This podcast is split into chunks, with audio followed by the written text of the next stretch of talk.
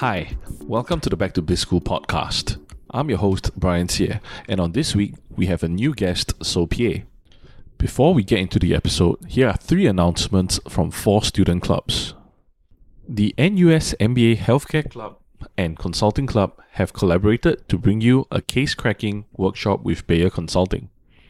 This is an exclusive opportunity to gain a hands on interactive case cracking experience with Bayer Consulting.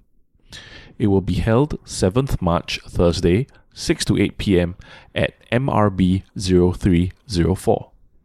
Act fast as this event is only limited to 20 participants. The NUS MBA Diversity and Inclusion Club will be celebrating International Women's Day on 8th March, Friday, 7 pm by hosting a panel discussion with industry leaders at the HSS Auditorium. More details to come. Are you passionate about energy, sustainability, and looking to gain insights from a leading expert in the field? The NUS MBA Sustainability, Ethics and Impact Club is proud to present Navigating the Green Frontier Insights from a Sustainability and Energy Expert. The guest speaker is Mr. Sunil Yadav, Sustainability Senior Director at KPMG, and his masterclass will be diving deep into the world of sustainability in the consulting business. Ask your burning questions and get personalized advice in an unfiltered chat session with him as well. This is exclusively for our NUS MBA students, so don't miss out. Mark your calendars for Thursday, March 14th, 4 to 6 p.m. And now, back to the episode. Soe boasts a wealth of knowledge in the green energy industry, specifically solar energy. In this first half of the interview, he talks about how he dropped out of medical school to study engineering in Singapore, why he chose to study part time for both his bachelor's and his master's degrees, his love for coding, his pivot to solar energy, and how he contributed to the first ever live solar tracking map in Singapore. Let's dive right in. Hi, this is Brian from the Back to Biz School podcast. Today, we have a very special guest, one of my good close friends from NUS MBA part time. I believe we did the financial accounting uh, group work together. This is Soe from Myanmar. Hi, Soe. Hi, hi, hi, Brian. Uh, thanks for inviting me, and uh, happy Chinese New Year. I, I'm not sure this podcast will be released when, but yeah, happy Chinese New Year. We are doing it on a reunion day. So my name is Soe Soe Pyae, and uh, yeah, uh, but usually people call me Soe. Then this is how I introduce myself: SOE, School of Engineering. So quite Yeah. like coincidentally, I'm also my background is from engineering. So basically, I started my poly uh, in Ngee Poly uh, on electrical engineering, and from there I started doing kind of a software. Gradually, I'm into a solar uh, sector. Currently, I'm working in a, uh Solar Energy Research Institute of Singapore as a um, software architect. I'm kind of an advocate for clean energy. Uh, that's why I invested uh, developing software, how solution uh, for the renewable application for over like 14 years and my goal is I aspire to become an importer or frontier or needle mover in a like like harvesting sustainable energy source, uh, basically to improve uh, people life.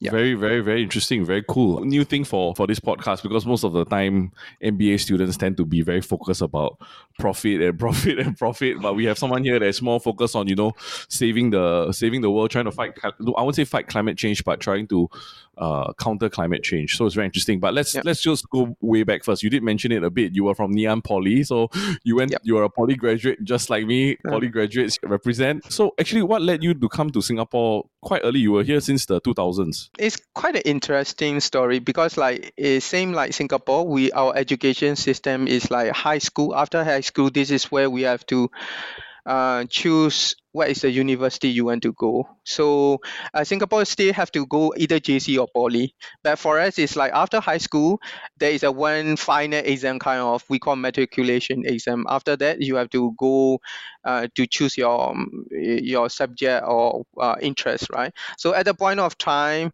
again, quite ironically, uh, I managed to score a, a big good score so that like family pressure, peer pressure, no choice, I have to go to medical school. So this is where I went to a medical school for one semester, actually two semester. So this is where, you know, like this, I start to realize, come on, that's not, not me because especially when you like have to initially find chemical session, uh, chemistry session and all these, like it's fun. But then when you go to uh, anatomy and stuff, right? This is where you have to see literally crops and all these, right? Oh, Yeah, I yeah. think this is where, yeah, this is not me. So, and in the back of my mind, it's always I wanted to become an engineer. Half of my family is uh, here. So this is where Mm. like why not you give a try Singapore Polytechnic. This is where Mm. like um, and obviously Singapore education system is really really advanced. So like think lucky enough like they blindly not blindly yeah they chose me so I am here. So Yeah, yeah, I know. I would say blindly, right? I mean, you. I had Uh. no idea you you were in medical school for two sems. Luckily, you did choose your own calling, right? Or What you prefer Mm. rather than Correct, something. correct. because That's what you say. Family pressure. Be a doctor, lawyer, all those stuff. And um and speaking of when you say ulu, I think not everyone here might understand what is ulu. Ulu Oh, sorry, sorry. Slang Yeah. for very uh very far away, distant remote yeah So so and you but you were very sure that you want to do engineering. So what sparked the engineering interest Mm. in, in in you? this is what my parents told. I'm the only uh, child who cannot keep the toys in a good condition. I'm the one like start to dismantle everything, and like I got scolded so many times because like I try to open up my father's camera and don't know how to put it back. So I mean this may be a early, early sign. Actually, even though electrical engineering, we have to go through a lot of like uh, coding modules during year one and year two. This is where I start to find it calmness. I, I can find it because coding, right, for me, if you can code right, you don't have to talk so many so many people and like you can completely control what you are doing so long as what you know what you are doing. So I'm so into it and this is where I met my lecturer, Dr. Ellis. He's from Ngee Ann Poly. When I was in year three, uh, we have to do final year project. I was in one of the other team. Then this is where I met him, and I was asking. I told him that I really like software. I bluntly asked him, uh, "Sir, like, can I make a living by doing software?" Oh, of course. Then he said, like, this is where I was like decided. Okay, let's do a software intensively. And and you have like relentlessly been studying all the way from 2007 to 2020. You did a diploma, a bachelor's, and a master's in MTech. Wa- Was it all full time or part time or? So what happened was like after I graduated, I managed to get into a NTU. Parents would like me to go for full time. I'm so hyped up at the point of time, you know, like "Ah, I want to do software. I want to do software. Then I told them if I manage to get a job relating to a software, then I will do a part time study. But of course, like my parents like like argue with me for certain period of time. Then this is where like at the age of 19, I stopped asking any support from my parents. So I wait Mm.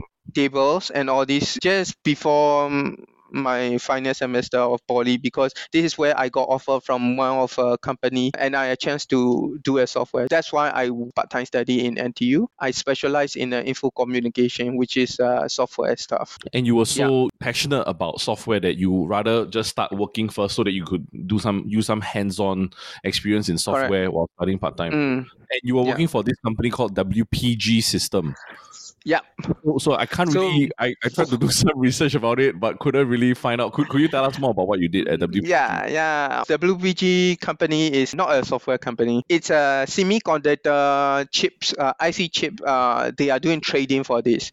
So what happened was like around 2010, the solar started to actually recognize in a in the industry. So this company wanted to try out a software solution for solar application. Not just specifically solar. We have a department for test and measurement, security, all solar related. So kind of hobby pilot project. So they want to have a group of engineers for provide a solution. So this is where I was like uh, hired to become part of a development team for solar monitoring.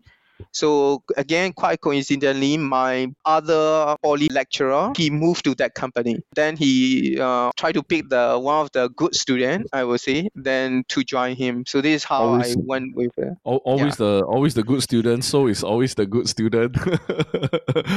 so going back to WPG, so you were doing Yeah. solar, so you were there for four years, which brings us to where you are now, which is Yeah. um, Solar Research Solar Energy Research Institute of Singapore, and you've been here for ten years, and very impressive as the principal software engineer. So I have so many questions to ask. First question is, Yep. what Mm. prompted the shift from WPG to SERIS? Mm, actually, the solar wall at the point of time is very small. So um, SERIS is also started in 2008 or 7. They are very ambitious at the point of time, and they have um, over 300 plus staff. It's a, one of the biggest national level institute research institute in Singapore. So this is where they need a lot of expertise. So um, happen to be again my ex lecturer, then my mentor, uh, moved to SERIS. So then he was like asking like, why not you join? Uh, but then I told him like, want to stand on my ground first.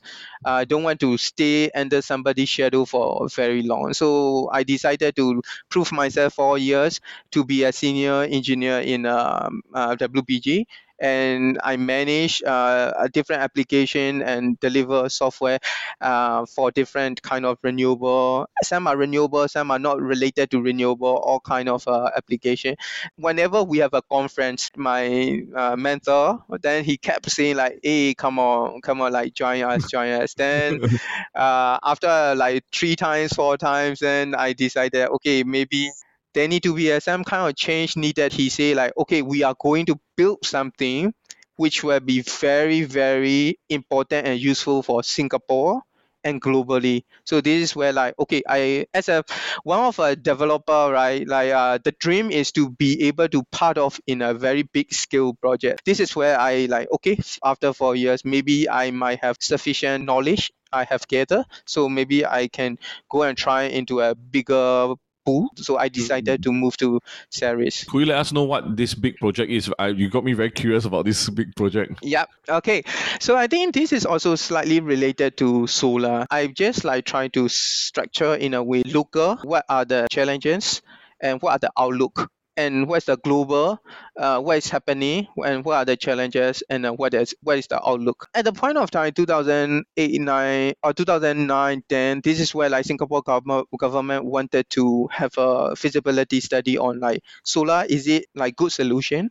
Is there any uh, alternative? In order for for Singapore to assess this, right, they need to have data irradiance, uh, which is the intensity of the sunlight. So they need to know how much sunlight is on the surface of Singapore. There is a common misconception even now, right? When I go and talk to people, say like, "Hey, Singapore just just above the equator, it must be the best place for solar." But then, I mean, very sadly, I have to break it down for you that like, it's not one of the best. It's the one of the harsh environment. So why Oh. you will ask like, yeah, Why?